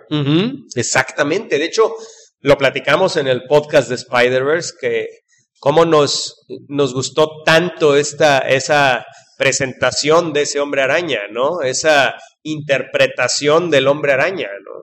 Y, y bueno, ahora que lo dice Maxi, me, me encanta. Y bueno, lo dije también en ese podcast un poquito reconociendo eso. Este, pues obviamente me identifiqué con ese hombre araña que comienza como que no queriendo ser el, el que ayuda a Miles y que al final sí termina siendo como que su mentor y amigo, este, el, el- pues el, el de cabello castaño, pues, ¿no? Este, Traía los pan. ¿Eh? Güey, el protagonista de la película, cabrón, el hombre araña que es que acompaña a Miles toda la película. Exactamente, güey. entonces, bueno. Sí, o sea, no Chris Pine, el otro. es- exacto. Y el Spider-Man cuarentón, el Spider-Man panzón. o sea, Sí. Ándale, exactamente, el, el Spider-Man panzón. Pero pues de esto hablamos ese día, o sea, no, que esto primero que nada, bueno, del lado editorial es un síntoma de que no pueden dejar el Spider-Man crecer, no pueden dejar los personajes crecer, independientemente que, que Harry Potter creció, que Goku se casó, tiene hijos y tiene hasta chamba, pero, ajá. pero yo creo que de cierta manera, pero esto ya es verlo de una forma muy encima, porque luego hay gente que no puede cambiar su situación porque, por ya sea por cosas, cosas social, social, económica, pero ya independientemente de eso ya dependería uno de cambiar y a lo mejor la meta de uno sea totalmente el- diferente a la meta de otro. A lo mejor uno tiene la meta de casarse, tener hijos y otro tiene la meta de, de viajar todo el mundo y hacer grandes creaciones o algo así, pero yo creo que es más que nada es la responsabilidad de ciertos pasos y llegar a una meta que quieras llegar. Muy bien. Yo, pues, No, este, no, estuvo muy bien, Tabo. yo siempre viví, bueno, o sea, pues, prácticamente toda mi vida ha sido un cambio constante y al menos así parece que va a permanecer los siguientes cuatro años y ya luego me estancaré y ya les diré cómo me, cómo me siento con Spider-Man. Bueno, pues básicamente eh, la historia de este cómic es que Peter, eh, pues para sanar la herida de bala de la tía May, visita a Doctor Strange y Doctor Strange le abre portales para que al mismo tiempo visite a las personas más poderosas y más inteligentes del universo Marvel.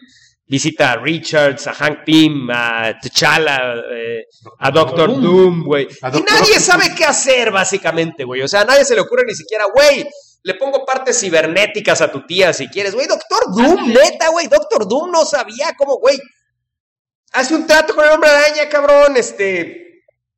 Esclavitud de por vida, cabrón. O una promesa futura, güey. Es Doctor Doom, cabrón. No mames, güey. En fin. Sacó a su mamá del infierno, no mames. Exactamente, Es- cabrón. se, me o sea, hace, se me hace muy troqueado de parte de las editoriales. Pues que tiene que hacer así a huevo porque no hay de otra manera. Ah, no hay de otra manera, güey. Tiene que ser Mephisto, ¿no? Y, y, pues bueno, eh, y, y esta explicación de que la motivación del villano, güey. La motivación de Mephisto es que Mephisto odia este amor que Peter y Mary Jane tiene, güey. Yo creo ¿Qué que estupidez es esa, cabrón? yo creo que a lo mejor quisieron hacer algo tipo Darkseid, no sé, de que tu hija va a hacer algo grande en la vida y por eso no quiero que me estoy adelantando, pero bueno. Pues no sé, yo No, lo que... fue por- después de la hija. Eso, no- de la hija. eso de la hija no llegó a nada, güey. Ahí quedó y no nadie No, ha hecho nada con si- eso, güey. Es que si hubiera seguido algo así de que hubo una profecía que la hija de Peter Parker me iba a partir la madre o algo así, o iba a cambiar al mundo y me tengo que deshacer de eso, pero como no hubo antecedente es- ni hubo repercusión como tú estás aquí, diciendo, como que no, como que no cuajó. Sí, vaya, es- esto no suena real, güey. O sea, no es, no es la tragedia de dos personas sacrificando amor por, eh, por el bien común, güey. No, es. Esto para mí es, es un personaje que está huyendo de sus problemas, está huyendo de su pasado y está huyendo de sus acciones. Tanto así que eh, el final del cómic es básicamente este güey regresa a la cocina de su tía, güey. Eh, regresa a- De hecho, tenemos. Harry Osborn ahí está vivo Ah, como y si está mi mejor amigo de- de- de Exactamente, o sea, es, es tan estúpido este pedo, güey. O sea, de, de cómo este cómic se permite y, y normaliza el pedo de vamos a huir de nuestros problemas, güey, vamos a huir de nuestras responsabilidades, güey. Pero lo cagado es que el güey dice, es mi culpa. Bueno, es tu culpa, todo es tu culpa, pero deja de quejarte y haz algo, cabrón. Sí. No, no vayas y hagas un trato con el demonio, güey. O sea, además, por Dios, o sea, estamos hablando de que es una mujer que ha sido tu esposa por años, güey. Ah, es que ahí ¿Cómo es posible que, que cambies a un familiar por otro, güey? ¿O qué pedo, güey? No mames. No, y espérate de la Mary Jane de que hicieron la decisión entre los dos y órale, Peter, haz el trato con el demonio, órale, órale, hay que salvar a ti, a May. Es estúpido, güey. Es Sí, estúpido, no, no, cabrón. no, no. Eh, Ahora, ahora- ahora, y ahora. luego, lo, lo peor, lo, lo que, lo que yo digo aquí es que eh, Peter debe asumir sus decisiones. Porque esto que están haciendo actualmente, de que los están volviendo a juntar, ay, pero porque se encontraron que la chingada, no mames, güey. Tienen que asumir las responsabilidades de haber hecho esta mamada, güey. Y que Peter recuerde este pedo, güey, y asuma sus responsabilidades de lo que hizo en este momento, güey. Y asuma las Bueno, consecuencias de lo que ¿no? hizo en este momento, güey. Bueno, Pues mira, mira, mira, yo, yo, yo me conformo con que lo escribieran bien y efectivamente le, le pusieran unos, eh, lo pusieran como un cambio en cuanto a que sí se viera una persona más responsable, pero bah, yo creo que ya te estás clavando en la textura, o sea, eso fue algo que escribieron. Bueno, es que este cómic hicieron. es textura, güey. Es que ese es el punto. No hay, Exacto. eh, eh, no hay nada más en qué clavarse en este Pues cómic, güey, más que- que en la textura. Claro, claro, pero pues yo digo que lo mejor que hay que No hay hacer nada con este. Pues pinche es que- cómic es olvidarlo simplemente. Pues no, es que no, te voy a es el problema. hacer. Ah, no claro. lo puedo olvidar porque rompió al hombre araña para mí a partir de este punto. Claro, güey. por supuesto. Porque de ahora en adelante veo al hombre araña como un niño de 16 años que no ha evolucionado y que no ha madurado en toda su vida, güey. Por eso te digo. Así lo veo, lo ver, veo como yo- un, un, un adulto niño, güey, eh, que se ver, niega. yo- yo agradecería si. Y digo, hay quien artísticamente sí lo aprendió. Y ojo, me gustó algo que dijiste por ahí: que bueno, hay historias que son hechas con el interés económico. Claro que buscan ser un negocio como una gran cantidad de películas que pues invierten una millonada porque eh, piensan recuperarla. Creo que en Spider-Verse sí le cayó el, les cayó el 20 de ese detalle, ese defecto que tiene el personaje, ¿no? Y, eh, eso es algo que me gustó mucho, que bueno, lo estás diciendo Max, y es algo que me gustó mucho de la película, pero este, yo agradecería con que algo así como lo que vi en Spider-Verse con ese Peter personaje principal, lo viéramos en los cómics. Se mencione o no se mencione esta mamada. Eh, un, un Peter que diga, sí, la he cagado y ahora voy a hacerlo de manera diferente y ahora que se note que haya cambiado integralmente, o a lo mejor no integralmente, pero sí de una manera clara y definitiva eh, que cambie en su manera de Sí, ser. y es que es- vida. es que es- pero, eh, pero bueno, parece es que un- no lo, van a- no lo han aprendido ni Eh, lo ah, quiere aprender mal. Es una cosa totalmente antagónica para mí que el personaje que está, cuyo origen está basado en responsabilidad sea para mí actualmente el personaje más irresponsable de, de todos, güey. Pues yo creo que Me es- parece tremendamente irresponsable Peter Parker en todo, güey, porque creo que, es más, y no es que quiera yo que deje de ser el hombre araña, ¿no? Pero simplemente si yo me encontrara en las situaciones en que se encuentra Peter muchas veces, yo hubiera dejado de ser el hombre araña, güey. Por la misma, responsabil por la misma responsabilidad de, de ser el hombre araña, ¿no? De las cosas que han pasado, güey, de las muertes que ha habido a mi alrededor por ser el hombre araña, de los de las personas que a mi alrededor se han convertido en supervillanos por ser el hombre araña, güey, de todas las tragedias que han pasado a mi alrededor porque yo soy el hombre araña, güey. O sea, la solución es muy clara. Deja de ser el hombre araña, güey. Y, no estoy diciendo que esto suceda en el cómic. Es, es ilógico pensar eso, es ilógico decir eso, güey. Simplemente estoy diciendo que hay que escribir al personaje de manera correcta. Y por eso te decía hace rato que por qué te gusta tanto que sea tan recurrente esta situación de que el hombre araña eh, está columpiándose y al mismo tiempo ahí abajo están sus seres queridos, todos juntos disfrutando y él está arriba columpiándose, peleándose con un supervillano. ¿Sabes por qué te gusta tanto esta, esta situación? ¿Por qué? Ese es el escapismo del hombre araña, güey. Esa es la fórmula que vende del hombre araña. Te puedes escapar de tu vida, cabrón. Y eso es lo que me di cuenta que, que es lo que me encanta del hombre araña, güey. Él en cualquier momento puede deshacerse de su vida, ponerse la máscara y ponerse a columpiarse entre los edificios y pelearse con supervillanos, güey. Y se olvida de todos los problemas de su vida. Ese es el escapismo del hombre araña, güey. Uy. Y ese es el escapismo que nos enseña el hombre araña. A no asumir nuestros pedos, güey. Uy, en la etapa donde el hombre araña dejó de ser Peter Parker fue la más nefasta de los cómics que ha habido. Todavía me acuerdo. Entonces, ese es, ese es el pedo más grande, güey. No es, no es que el hombre araña le impida estar con la gente, no es que el hombre araña se interponga entre él y la gente, no. Él utiliza al hombre araña para escaparse de, esa- de esos problemas. Utiliza al hombre araña para escaparse de esa gente. Entonces, Así es como lo veo a partir de ahora, güey. No sé qué pedo, güey. No sé si algo se rompió en mí, cabrón.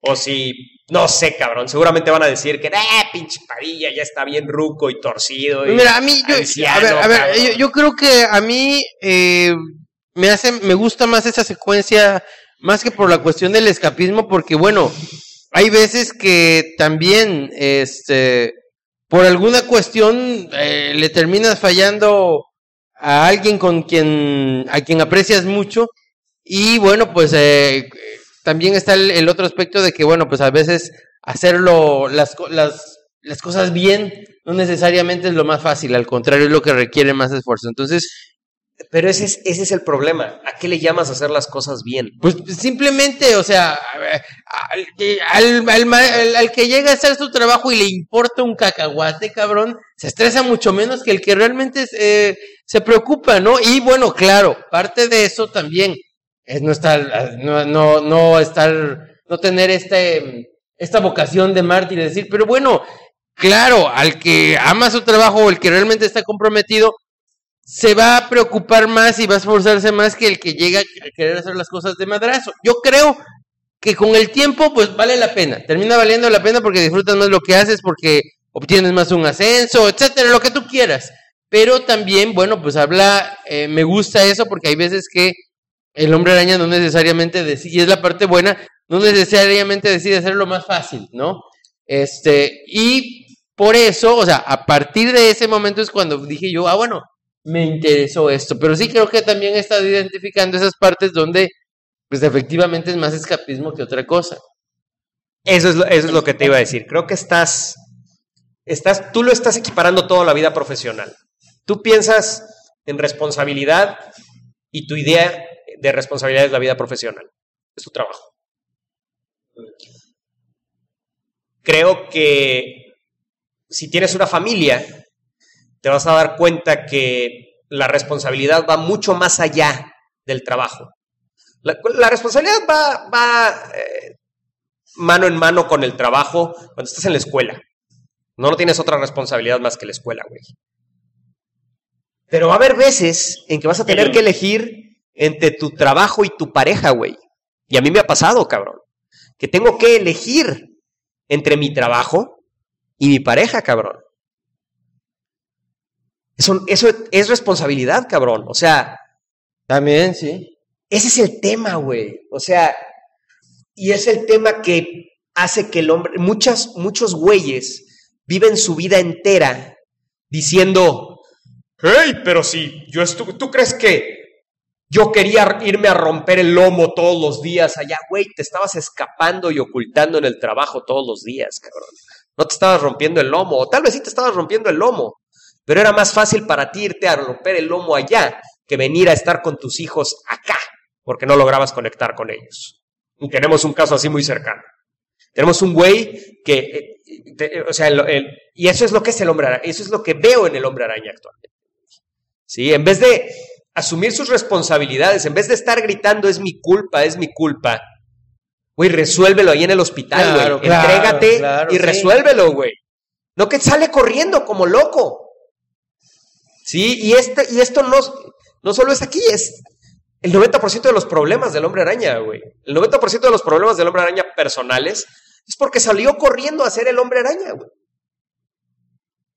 Entonces, eh, repito, esta historia rompió el hombre araña para mí en muchos sentidos. Yo, yo no pienso que se utilice tanto al hombre araña para escapar, aunque, o sea, sí y no, porque sí se, o al menos yo sí he visto en todos los, cuando consumo el hombre araña que él, hay veces, muchas veces que él no disfruta ser el hombre araña, que él siente la responsabilidad de, de que, o sea, por ejemplo, esa frase que dice en Civil War, la película, me gusta mucho, que es que dice este Peter Parker, cuando tú puedes hacer que algo no algo malo no pase y no lo haces, es pasa por tu culpa.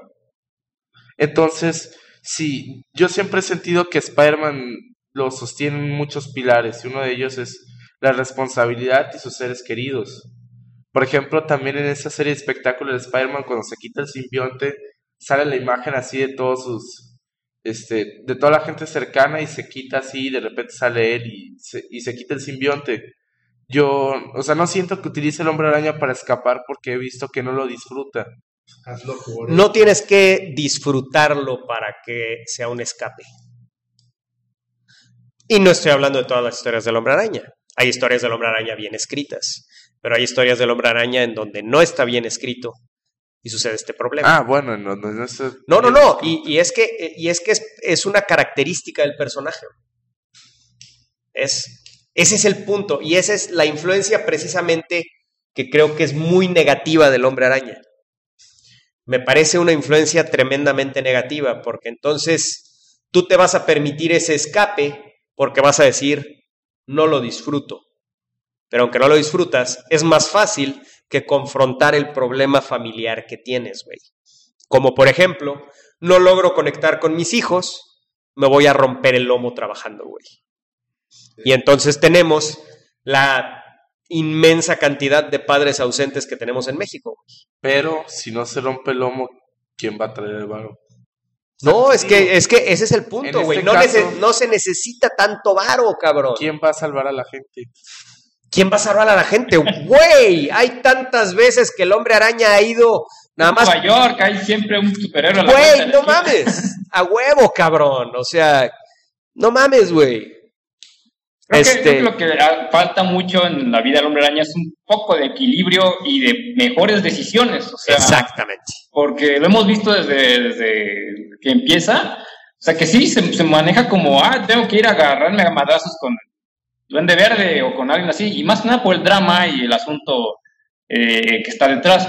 Pero el concepto, si ya nos vamos mucho a analizar el concepto del superhéroe, pues es una tontería realmente. O sea, es, es un vigilante que anda nada más ahí golpeando gente realmente. O sea, eso lo hemos visto en muchos, a menos de que sea algo más responsable, pero es eso, llevarlo a, otras consecuencias. Hemos visto también algunos en, en algunos what ifs, en algunas historias alternas, Peter acaba siendo policía, o sea, eso se me hace más responsable, realmente. O acaba siendo, este, pues ganando mucho dinero con una empresa por patentar sus inventos, que también es una forma de salvar al mundo y eh, ayudar a más gente.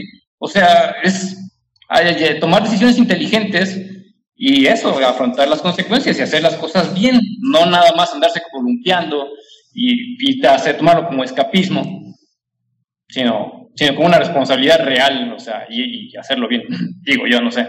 Exactamente. Eso, eso creo. Definitivamente esa es, e- esa es la visión que tengo. Yo quiero ver, quiero ver a un hombre araña que deje de pensar como niño de 17 años.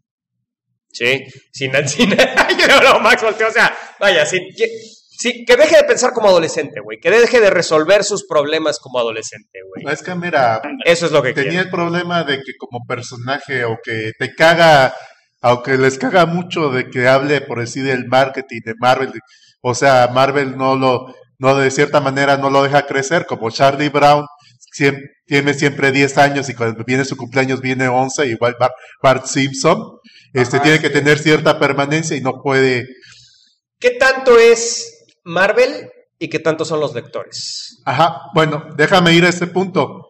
Ah, Ahorita la tiene mano. Marvel la oportunidad de hacer crecer más al, al hombre araña teniendo a Miles Morales, porque este puede tener, repetir los errores del hombre araña y tener su consejo para crecer De más. nuevo, el escapismo. Ahí está el escapismo con Miles Morales. La manera más fácil, pues mejor creamos otro personaje que también sea adolescente. Pero No, eso, no, no, yo creo que- ese fue mi Quiero pro- ver a Peter, te, voy- te lo voy a- ese- te lo voy a reducir así, te lo voy a reducir así. Quiero ver a Peter Parker dejar de resolver sus problemas como adolescente de 16 años. Pero eso fue la parte de que nunca me clavé con el Ultimate Spider-Man. Nunca me clavé porque dije, qué hueva ver el hombre araña desde el principio, empezarlo, empezarlo de cero. Eso Pues fue mi, ese fue mi pensamiento. Por eso yo nunca me clavé con el Ultimate Spider-Man. Dije, eso, eso ya lo viví, ya Pero lo es que vi. yo no estoy diciendo eso, Tavo. Yo estoy diciendo que Peter Parker que vemos aquí. No, o, o sea, lo estoy diciendo de manera. Es que me entendiste, me entendiste Bueno, literal lo del. espera, espera. déjame me entendiste algo, literal lo del niño de 16 años. Ah, no. Lo estoy diciendo de manera figurada, güey. Ah, ok. Peter Parker resuelve sus problemas. Peter Parker de 30 años, 35 años, o treinta y tantos años. sabe? 16 ahorita. Resuelve sus problemas como si fuera un niño de 16 años, güey. Eso es lo que estoy diciendo, Tavo. Sí, Para que sí. me entiendas, güey. Sí, lo que es lo que te estoy diciendo. De cierta manera, Marvel no ha dejado crecer. Ahí entre, como te dije, que Sada no, que decía, no puedo dejar crecer porque los conectores no se van a identificar. Sí, está- estamos y ya estaba conscientes. Bueno, Ya sobre, bueno, este, ya pasando más adelante. Lo que estoy tratando de decir de cierta manera es que los lectores tienen cierta responsabilidad porque no vas a basar completamente tu vida en un solo personaje. Ni siquiera tienes que basarla. Pues la vida de uno está conformada de muchas cosas que estás viendo y no solo de una sola cosa. Y de todas esas cosas que estamos viviendo, viendo, de, ya sea viviendo la vida, escribi- escribiendo, leyendo, viendo, lo que sea, agarras cachitos de ti incluyendo la familia, agarras cachitos para ser la mejor persona que quieres llegar a ser o a la meta determinada que quieres llegar. No, no sé, pues esa es la idea que estoy agarrando, por eso, por eso siempre me ha cagado de eso de influir, que tu vida sea influida por los superhéroes, pues, madre, toda mi vida no son los superhéroes, a lo mejor está el fútbol, está la familia, está la chamba, está la gente que saludo o lo, o lo que sea. Los hizo nomás fue por quedar todo eso. Pues, bueno, esa es una idea babosa que tengo en mi mente, pero una, una persona es una mugre esponja que agarra de todo.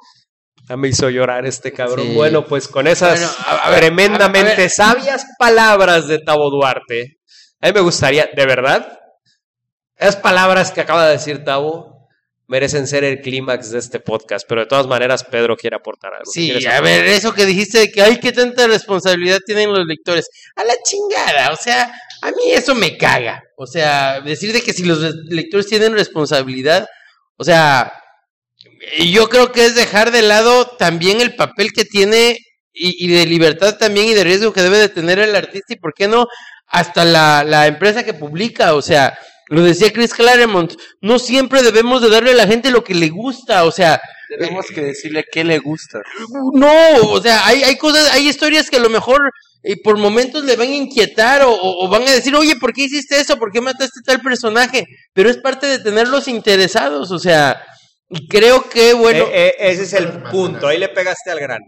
Hay que mantener interesada a esta gente. sí, sí, ¿Y sí. qué haces cuando se desinteresan, güey? Y ahí es donde me refiero, qué tan culpables son. No, no, no, pero, pero entonces eh, tienes que, o sea, simplemente, si vas a cambiar un personaje, tienes que hacerlo de manera, porque también las veces que lo han hecho, eh, lo han hecho de manera poco creativa, lo han hecho de manera poco interesante.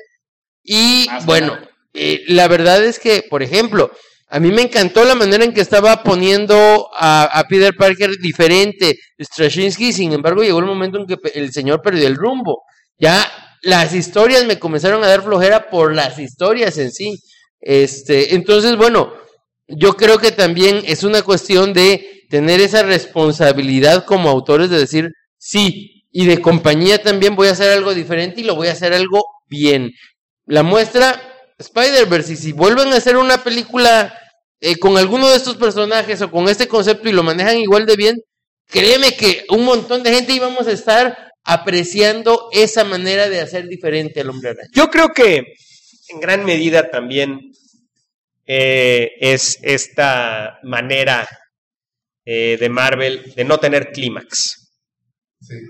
Em, antes, cuando Stan Lee escribía los cómics del Hombre Araña, en cada número del Hombre Araña había un clímax. Em, de Ay, hecho, recientemente Dan, Dan Slott eh, empezó a hacer historias que tenían un clímax, que tú Claro. tranquilamente podías decir, hasta aquí llegué y dejo de leer Hombre Araña por un rato porque estoy satisfecho con este clímax que me dio Dan Slott. Yo creo que el Hombre Araña no necesita que lo divorcien, no necesita que lo casen, no necesita nada de eso. Lo único que necesita el hombre araña es clímax. Evolucionar. Evolucionar y tener clímax satisfactorios para la gente. Esta época precisamente en donde, en donde las ventas del hombre araña se cayeron, es precisamente porque los escritores no sabían cómo darle un clímax y no sabían cómo terminar las historias. Todas las historias tenían que continuar y continuar y continuar. Y ningún clímax era satisfactorio, güey. Es como estar. Voy a hacer una analogía, sí. Hagan cuenta que están cogiendo. No sé cómo se hace eso. Ok, Max, haz de cuenta que estás en la mejor chaqueta de tu vida. Oh, ya, ya, ya. Estás en una buena chaqueta y estás duro y dale, you porn, güey, estás pras, pras, pras. Y tu chaqueta simplemente no termina, cabrón. No termina, no termina y no termina, güey. Y entonces dices, bueno, ya llevo demasiado tiempo, voy a seguir mañana. Y entonces al otro día empiezas tu chaqueta del día siguiente, güey, esperando tener ese esperado clímax, ese deseado y sabroso orgasmo que tienes al final de una chaqueta y empiezas a darle y a darle y a darle. Y pues no llegas, cabrón. No llegas, güey. Entonces dices, pues la neta está chido esto de la chaqueta, pero pues mejor no. O sea, no mames, siempre como que me Ya emociono. mejor y ve a ver un médico, eso ya está peligroso, ¿eh? no le llego, güey. Estoy bien anorgásmico, cabrón, ¿no? Entonces, ese es el pedo con Marvel, es el pedo con el hombre araña. No es el, un pedo de que no evoluciona el personaje. Está muy malentendido este pedo, güey. Eh, Stan Lee hizo que evolucionara el personaje. Si pudo pasar de, de bachillerato a universidad con Stan Lee, ¿por qué no pudo pasar a una vida adulta el hombre araña con los demás escritores? Por eso. Porque los, los demás escritores no entienden el, el concepto de evolución y no entienden el concepto de No, no, clímax. no, no, no. Ah, Y además regresamos a lo mismo. Creo que también tiene que ver con que en el tiempo de Stan, porque no nada más fue en el tiempo de Stan Lee. Eh, cuando llegó a universidad hubo una transición con varios escritores, ¿no?